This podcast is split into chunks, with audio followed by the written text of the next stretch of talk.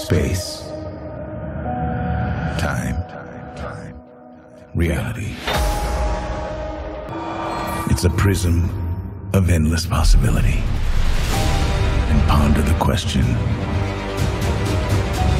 what if? Bienvenidos a un nuevo capítulo de A través del multiverso, el podcast sobre What If que hacemos acá con Nacho y que hoy se viene el debate del séptimo capítulo. Así es, eh, vamos a estar analizando este eh, séptimo capítulo que nos dejó la primera temporada de What If, un capítulo muy divertido que se llamó ¿Qué pasaría si Thor fuera hijo único? Este capítulo que antes de verlo lo conocíamos como el capítulo en el que íbamos a ver a Partitor porque nos encontramos una versión eh, diferente del personaje que está un poco más em, relajada y eh, disfruta bastante de las fiestas. Eh, bueno, sabíamos que iba a suceder en la ciudad de Nueva York, de, perdón, de Las Vegas y así fue. y la verdad es que es un capítulo muy entretenido, corta bastante con el tono oscuro que veníamos teniendo en los mm. anteriores capítulos. Sí, hacía falta también. Sí, sí, sí, es que se disfruta mucho este capítulo justamente por eso. Mm. Eh, creo que su principal intención desde un principio es ser divertido y cortar un poco como vos decís. Eh, que se disfrute así riéndonos y la verdad es que tiene un montón de chistes, me parece que es el más gracioso. Igual también tiene acción eh, y no por ser gracioso resulta menos interesante que los demás me parece que también tiene eh, avances en la trama, tiene sus momentos profundos. Em, y bueno, sobre todo con el final que me parece que es uno de los avances más grandes que hemos tenido hasta el momento en cuanto a trama, mm. eh, una conexión más directa con el resto de eh, los capítulos, o al menos con lo que vamos a ver en los próximos dos capítulos. Ya para ir cerrando con esta primera temporada, y bueno, también me pareció eh, un capítulo lindo como para celebrar eh, las películas eh, de comedias que tienen que ver con fiestas, del estilo de Proyecto X, Super Cool. ese tipo de películas me parece que son homenajeadas en este capítulo. ¿Qué pasó ayer también? Que incluso tienen alguna referencia. son como homenajeadas en este capítulo esas películas y tienen un formato bastante similar. Así que eh, la verdad es que se disfruta mucho en ese sentido el capítulo. Eh, y si te parece ya podemos ir a empezar a analizarlo. Dale. Bueno, y como siempre nos gusta ver esto que nos parece muy interesante, toda la cantidad de actores que vuelven para interpretar a sus personajes, a ponerles voz a sus personajes Así que vamos a hacer un repaso de los que volvieron para este capítulo. Si querés, arrancamos por ahí. Sí, porque en este capítulo también volvieron eh, casi la mayoría, te diría, de los actores. Vamos a empezar con los más importantes que son Chris Hemsworth, que vuelve para poner de la voz a Thor, y Natalie Portman, que también vuelve para poner su voz a Jane Foster. Eh, obviamente ellos siguen en continuidad Thor va a tener su secuela, Jane Foster va a aparecer en la secuela, ahora en Thor Love and Thunder, y es lógico que los actores sigan vinculados y vuelvan para ponerle sus voces, a los personajes. Sorprende un poco más viniendo del lado de Natalie Portman, que hace muchos años no estaba vinculada a Marvel, eh, pero bueno, ahora que ya va a volver para esta nueva película, como les decía, tiene sentido que haya vuelto. También tenemos la voz de Loki nuevamente realizada por Tom Hiddleston. Eh, vuelve Darcy, eh, interpretada por Kat Dennings, pero no eh, tuvimos al Dr. Selvin en este capítulo, no apareció, al menos no habló mm. en su momento, así que su actor no regresó tampoco. Y después tenemos el elenco completándolo con Frank Grillo que le volvió a dar su voz al agente Romlow, eh, también conocido como Crossbones, ya había aparecido en otros capítulos de What If, eh, ahora volvió también para una escenita. Tuvimos a Kobe Smolder como María Hill, ella creo que no había vuelto todavía dentro de los capítulos de What If, me parece que no, ¿no? Creo que no. Eh, no, no, no. Eh, también tenemos a Jeff Goldblum que volvió para ponerle su voz al gran maestro. Eh, Clark Gregg volvió para su voz de Coulson, aunque en este capítulo fue una escenita nomás, eh, no, no fue demasiado.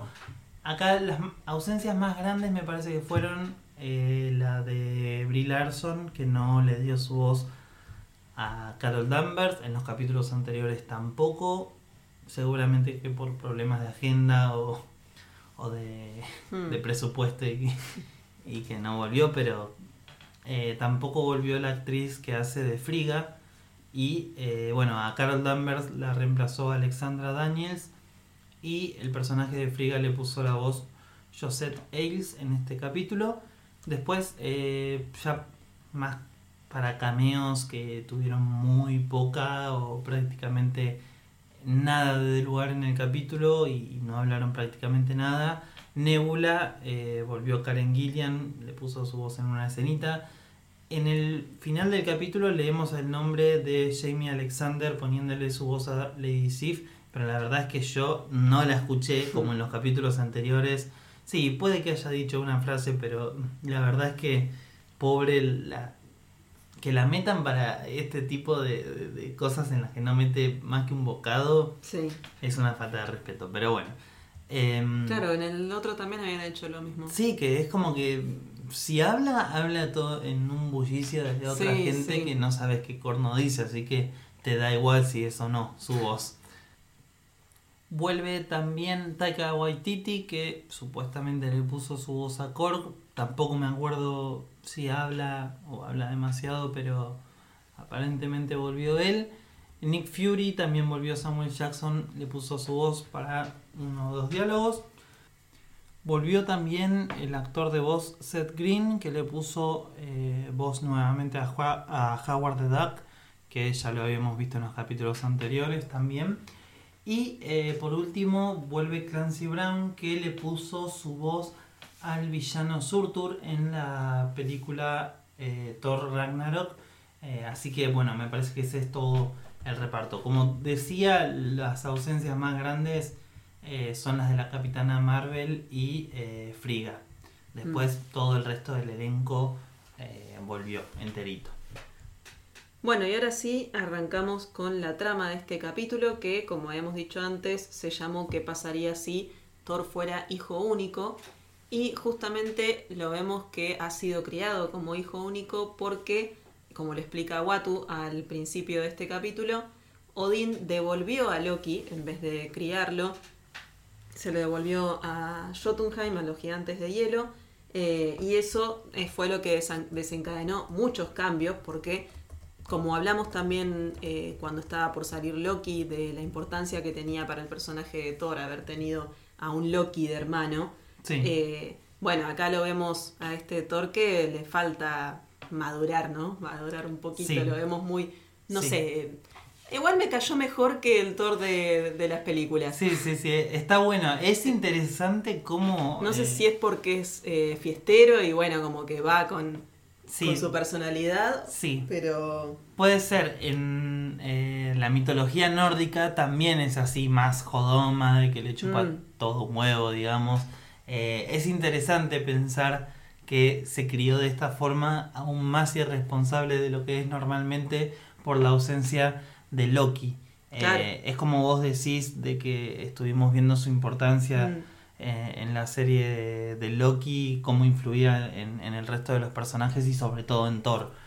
a pesar de que me gusta que mantienen esta constante de que Loki, a pesar de no ser su hermano y que no tienen una relación para nada que ver como la que hemos visto en el universo principal, eh, también tiene eh, importancia y, forma parte de la vida de Thor de alguna forma, acá mm. siendo una especie de amigo. Entonces eh, me gustó esa constante de Loki a través de los universos y su relación con Thor, que también es de lo mejor del capítulo. O sea, mm. o sea, tiene muchas cosas buenas, pero, pero verlo interactuar con, eh, Loki a Thor eh, siempre es divertido. Sí, eh, y bueno, entonces de, después Odín entra en el sueño de Odín, también como pasa en las películas. Sí, de una forma distinta, pero, pero bueno, como que también llega a ese momento en el que Odín cae en su sueño profundo y, y bueno, alguien se tiene que hacer cargo de- del trono. Sí. Eh, y bueno, a Frigga no se le ocurre mejor idea, mejor momento que ir a visitar, para ir a visitar a su hermana, y lo deja a Thor a cargo. Sí, es como que se lo tomaron también más relajado Sí. eh, en este capítulo porque Frigga dice, ah, bueno, qué buena oportunidad, me voy a la Sí. miércoles, te dejo a vos que te hagas cargo, encima sabiendo que Thor es irresponsable, eh, lo deja al mando de los nueve reinos, eh, que se haga cargo, como para que se vaya también, yo creo que su intención es ponerle en este... eh, en esta responsabilidad como para que él entienda que necesita tomar más responsabilidad de su vida y, de su posición como príncipe de Asgard y como futuro rey. Bueno, Thor queda a cargo del eh, trono de Asgard, como decíamos, pero no tiene mejor idea que irse de joda a la Tierra porque le pareció una idea copada y se llevó a toda la gente que pudo. Eh, bueno, llega a la Tierra con Lady Sif y con los tres guerreros y eh, con un montón de alienígenas más y asgardianos. Llevó de todo a la Tierra y eh, mientras tanto, bueno, la cosa se empieza a descontrolar un poco.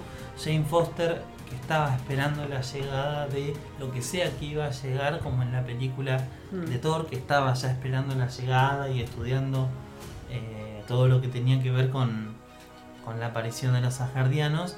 Bueno, acá también, pero Thor no llega al desierto en el que llega en su película, sino que en este caso llega a la ciudad de Las Vegas. Entonces Jane Foster se va a ese lugar y termina identificando que Thor había sido el primero que llegó como para eh, darse cuenta de que todo este quilombo venía por parte suya. Porque pongámonos en contexto, esto sucede eh, cronológicamente creo que está más o menos en el mismo momento que eh, la película de Thor, creo. En Claro, sí, no- debería ser. No, no hay nada que me indique que sea más tarde que eso. Eh, entonces llega en un momento en el que la Tierra todavía no había ni siquiera sufrido la invasión de los eh, Chitauri con Loki. Eh, o sea, esto es cronológicamente antes, por lo tanto, la Tierra no tuvo experiencias alienígenas, o no muchas. Eh, entonces, todo esto sí, obviamente era una sorpresa. Obviamente, en realidad, la Tierra ya se había encontrado con la Capitana Marvel, como dicen más adelante en el capítulo, pero la mayoría, prácticamente nadie lo sabía. Eh, entonces, Jane Foster va a tratar de averiguar quién era el primer alienígena, encuentra que fue Thor, y eh, como todo este, este grupo fiestero estaba causando demasiados quilombos en la Tierra, eh, Shield se contacta con Jane Foster para que los ayude a desterrarlos o matarlos a, a los alienígenas y a los asgardianos. Y Jane Foster medio que ya se enamoró Sí, sí, ya porque ya estuvo de joda con Thor también. Entonces eh, la verdad es que no se copa con eso de matarlo. Y bueno, no, no los ayuda. Bueno, y Shield al ver que Jane Foster no colabora, contacta a la Capitana Marvel, que realmente fue su primera experiencia alienígena. Y tienen el Viper de la Capitana Marvel, ese que eh, Mm. Fury is- usa al final de Infinity War para llamar a la Capitana. Entonces, bueno, Carol viene a ayudar a la Tierra, viene enseguida, eh, aparece en una escena muy parecida a su aparición justamente en Infinity War, eh, o al final de Infinity War en la postcréditos. O no, esa es en la postcréditos de Capitana Marvel. Sí, es en la postcréditos de Capitana Marvel. Pero bueno, Carol viene a ayudar a la Tierra y empieza a pelear contra Thor en una pelea que realmente fue impresionante y ahora en un ratito la vamos a comentar un poquito más. Pero no le logra ganar a Thor, eh, sobre todo porque no puede usar sus poderes tan libremente en la Tierra para no destruirla y eso. Eh, y porque no puede pelear libremente con, contra Thor. Bueno, Carol eh, y Shell planean eh, llevar a Thor a un lugar en donde Carol lo pueda cagar bien a trompadas y matarlo, en donde no haya gente que pueda lastimar. Claro, pero Jane, para protegerlo, se contacta con Frigga para que se lo vuelva a llevar a Asgard. Y eh, Thor, bueno, después eh, Frigga lo, le hace una especie de videollamada ahí a Thor. Sí, media Eh, mística en la videollamada. Sí, y, y bueno, ahí él les dice que está en la Tierra porque se fueron de viaje de estudios, que nada, ella le, estaba, le hinchaba con eso, ¿no? Cuando se fue y lo dejó ahí de responsable del trono, le decía, espero que estudies y te tomes este tiempo para aprender, ¿no? Lo que decíamos hoy. Hmm. Eh, y ahora le dice que lo va a ir a buscar a la Tierra. Sí, entonces ahí se arma todo este problema Sí. típico, típico de las películas, como decíamos hoy, de Mm. fiestas, en la que el quilombo se... Sí, de las películas y de la vida real.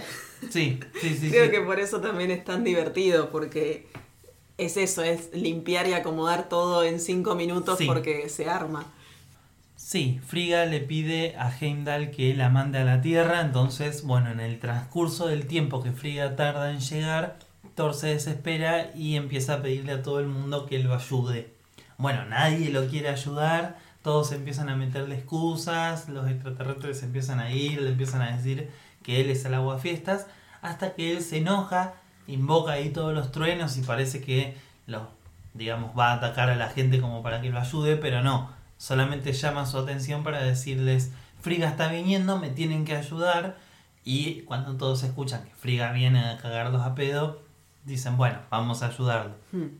Entonces todos empiezan ahí a tratar de ordenar el planeta y todos los quilombos que estuvieron haciendo, todos los destrozos, todo. Y logran acomodar todo para cuando llega Frigga. Y ahí me mató, fue muy gracioso cómo se ponen todos ahí a estudiar, Hmm. Thor enseñándoles a todos los demás.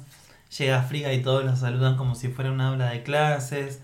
Después para seguir convenciéndola a Frigga, llega Carol eh, con un iPad ahí, con una tablet y le dice, bueno, acá te traje más material de estudio, bueno, muchas gracias, no sé qué.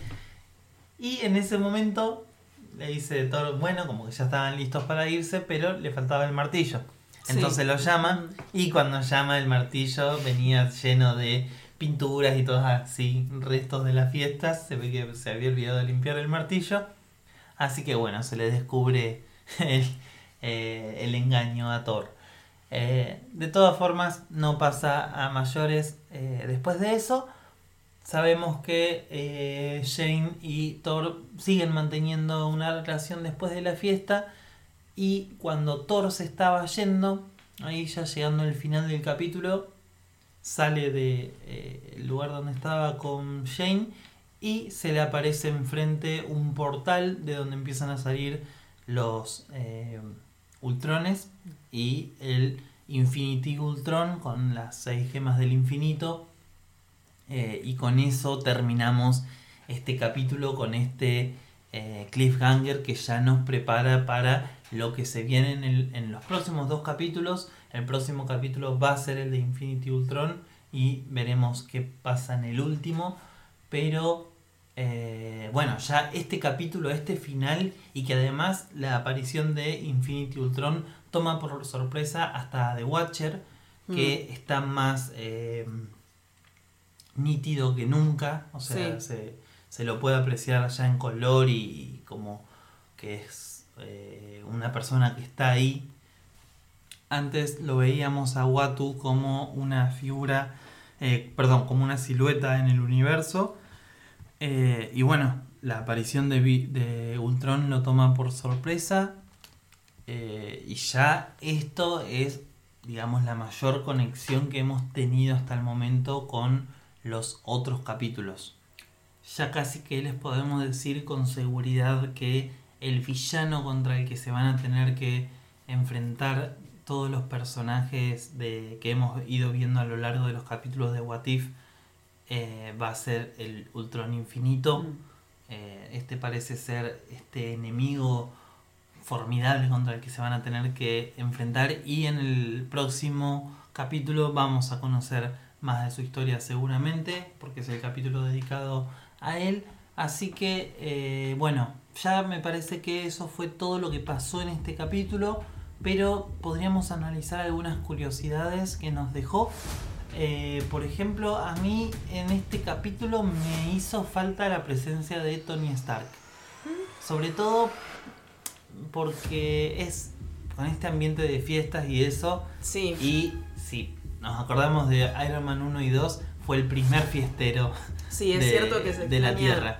En ese, en ese ambiente. Claro, porque además esta película cronológicamente se sitúa al mismo tiempo Mm. más o menos que Iron Man. Este capítulo, perdón, se sitúa en, en el mismo momento que Iron Man 2 y en ese momento Tony seguía siendo un Mm. fiestero. Eh, no sé si será Iron Man o no en este universo, pero más allá de eso hubiera estado bueno que haga su aparición como Tony Stark en un cameo ahí en ¿Para el qué? fondo. Para que lo maten de nuevo. Y podría, podría haber sido, sí, No. porque si aparecía seguro lo mataban. No, No zafó en un solo capítulo en esta serie. Pobre, pero bueno. Em, Pasa sí. que le iba a opacar mucho. Iba Sí, a apa- a Pero un cameo, si todos tuvieron un todo. cameo. Eh, mm. Un cameo. Apareció la capitana de Marvel y ella sí no, tuvo bueno, mucha pero ella no importancia. fue cameo, ella Bueno, bueno, por tuvo eso. importancia, sí. Sí, parece que para que Mm. no resalte demasiado siempre hay que matarlo a Tony, pobre. Eh, otro detalle muy interesante de este capítulo es que Thor no tiene barba. No, Que es como Sí. lo que más llama la atención visualmente, ¿viste? A pesar de que su vestimenta también se ve distinta en los colores y eso al Thor de las, de las películas, eh, lo que más me llama la atención y me choca es la falta de la barba eh, y, y que tiene una cara ahí mucho más eh, cuadradota, es, es más grandote que el Thor de las películas, pero, pero la falta de la barba es muy interesante porque además hace referencia a esta falta de madurez que Mm. tiene. Eh, la edad de Thor es la misma, lo que pasa que al faltar de la barba que viste que es muy típica de los vikingos y es una cuestión de estatus Mm. eh, y también supongo que eh, la lleva en honor a su padre, a las responsabilidades, en una especie de semejanza eh, física con su padre la, la utiliza y acá como está bastante lejos de todo esto de eh, ser el rey de, A- rey de Asgard, es como que no se la deja la barba. sí. Eh, como un símbolo de su juventud y de querer seguir de fiesta. Otra curiosidad que vimos en este capítulo es que el cubo de los inviernos no está en Asgard como en las películas, sino que lo tiene Loki. Sí, Eh, porque acá Loki se quedó, eh, con- como dijimos al principio, eh, Odín se lo devolvió a Loki a los gigantes de hielo y bueno, él creció como un gigante de hielo más. Lo que me lleva a pensar que el verdadero Nexus de este capítulo en realidad no fue, o sea, el, el Nexus, digamos Sí. que cambió ese universo, no fue que Odín lo devolviera a Loki exactamente, sino que Loki en este, en este What If no es eh, chiquito, viste que eh, en Claro. Thor 1 eh, no- los gigantes de hielo lo rechazaban a Loki Mm. porque habían nacido como un ser de hielo pero no gigante. Sí, En este capítulo lo vimos aparecer a Loki como un gigante de hielo Mm. y no tiene distinto tamaño a los demás. Aunque eso podría ser que Loki con sus ilusiones eh, se transforme en alguien grande más allá. Bueno, no, porque él no tiene magia. Porque si no lo criaron en Asgard no tiene magia. Entonces realmente él es gigante, sí.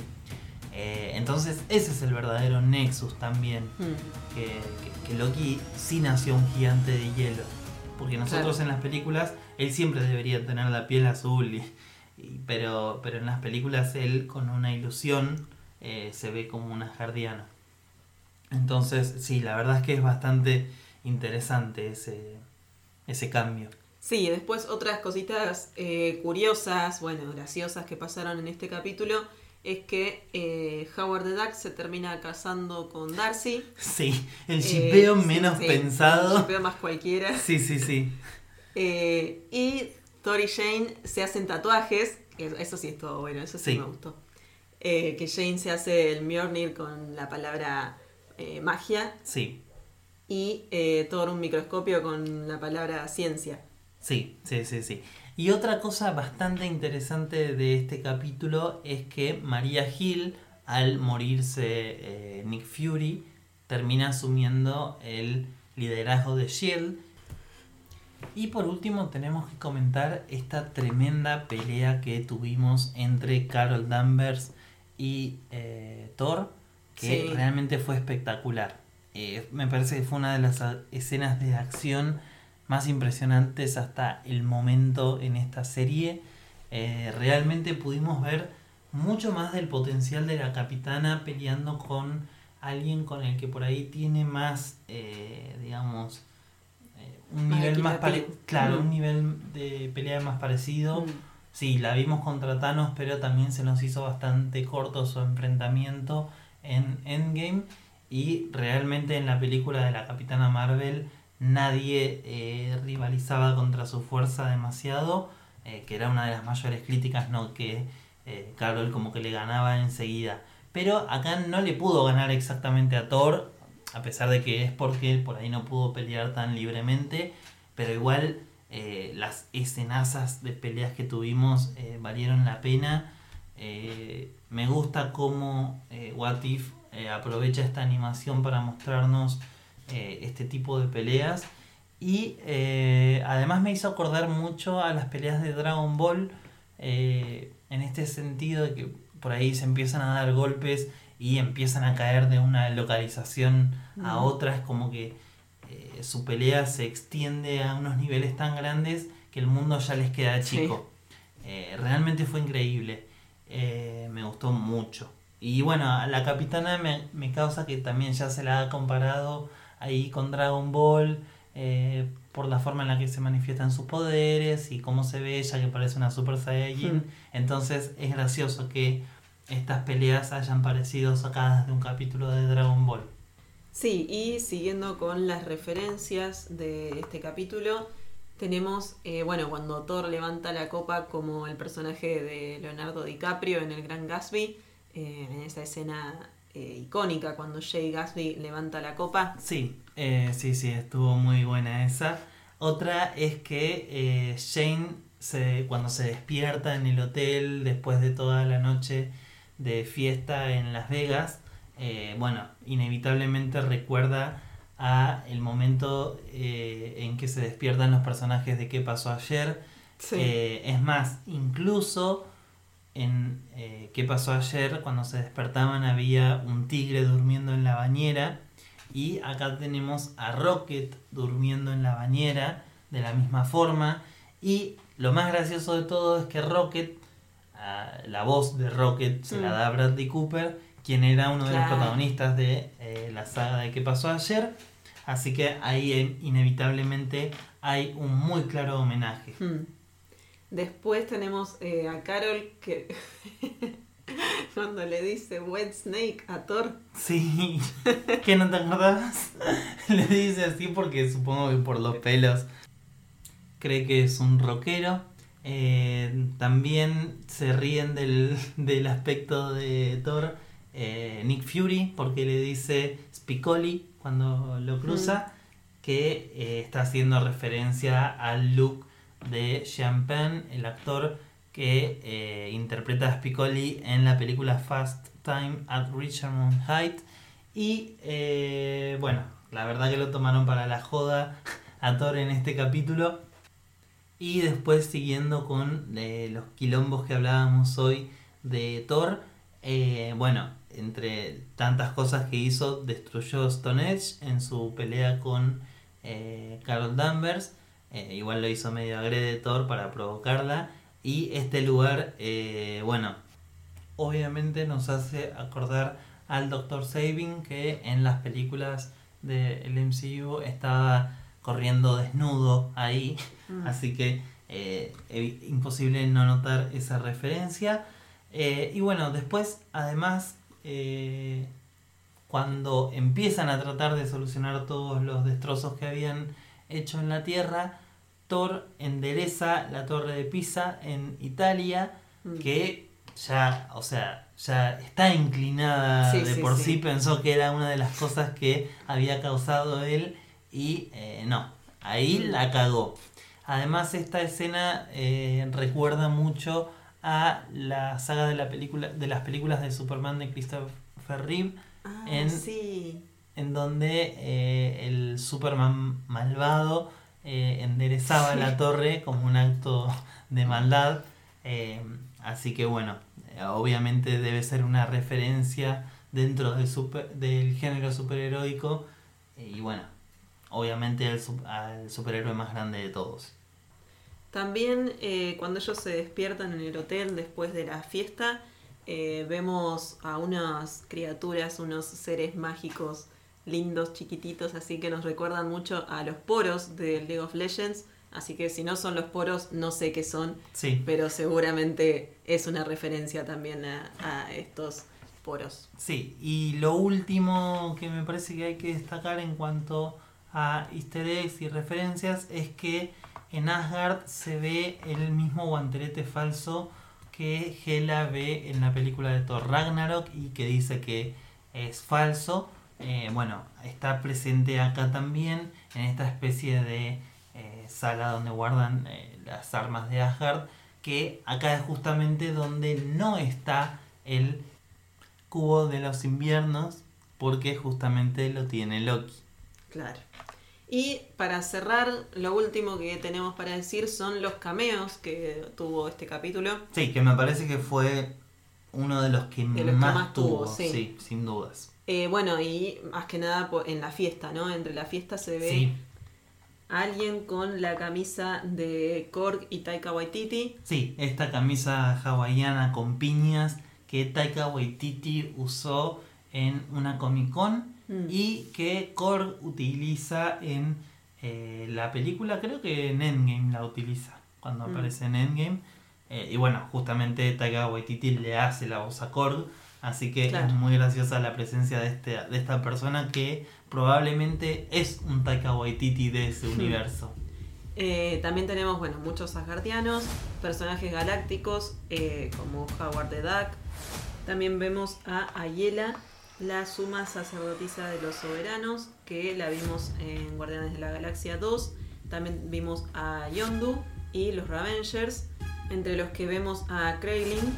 Sí, y sobre Ayela que la mencionabas, eh, también, eh, a pesar de que ya la vimos en Guardianes 2 y todavía no vimos demasiado de esos personajes, seguramente los vamos a ver más en la tercera parte de los Guardianes de la Galaxia. Sí, también tuvimos a otros personajes de, Guardia- de Guardianes de la Galaxia, como Nebula, Drax, Rocket, como habías dicho, Mantis, Sí, eh, personajes de Thor Ragnarok, eh, Korg, que también dijimos, The Grandmaster y su asistente Topaz, Valkyria, Sutur, eh, conquistando a la Estatua de la Libertad ahí en una escena muy graciosa también. sí, sí, que le termina cortando Sí. y derritiendo el brazo, sí. Pero, pero fue muy gracioso verlo en esa situación, porque aparte está ahí re- recopado con toda la Sí, fiesta de. Thor y eso, y nada que ver a como lo vimos en Thor Ragnarok, que era No, uno acá de los son villanos todo- de la todo película. fiesteros. son. Sí, sí, sí, sí.